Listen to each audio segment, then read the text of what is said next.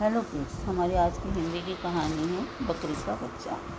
जंगल में एक बकरी अपने बच्चे के साथ रहती थी। उसका नाम गोलू था। वह बहुत शरारती था। उसे खेलना बहुत पसंद था। एक दिन वह खेलते खेलते जंगल की ओर चला जाता है। काफ़ी देर होने के बाद जब गोलू दिखाई नहीं देता तो ये देखकर बकरी बहुत परेशान हो जाती है। बकरी फटाफट दौड़ते हुए जंगल की ओर जाती है। और ज़ोर से आवाज़ लगाई गोलू गोलू, कहाँ हो?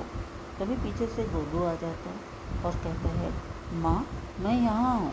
बकरी से देखकर कहती है, गोलू, मैंने तुमसे मना किया था ना कि इस तरफ़ मत आया करो। किसी दिन तुम खुद भी फंसोगे और मुझे भी फंसा दोगे। अगले दिन गोलू फिर से जंगल में चला जाता है। जैसे ही वह जंगल में जाता है, उसे एक भेड़िया मिलता है। भेड़िए को देखकर गोलू घबरा जाता है। भेड़िया उसको खाने के लिए उसके पास आता है। जैसे ही भेड़िया उसके पास आता है, अचानक बकरी अपने दोस्त शिकारी कुत्ते के साथ आती है। जैसे ही शिकारी कुत्ता ज़ोर से भोंकता है तो भेड़िया डरकर भाग जाता है और गोलू बच जाता है।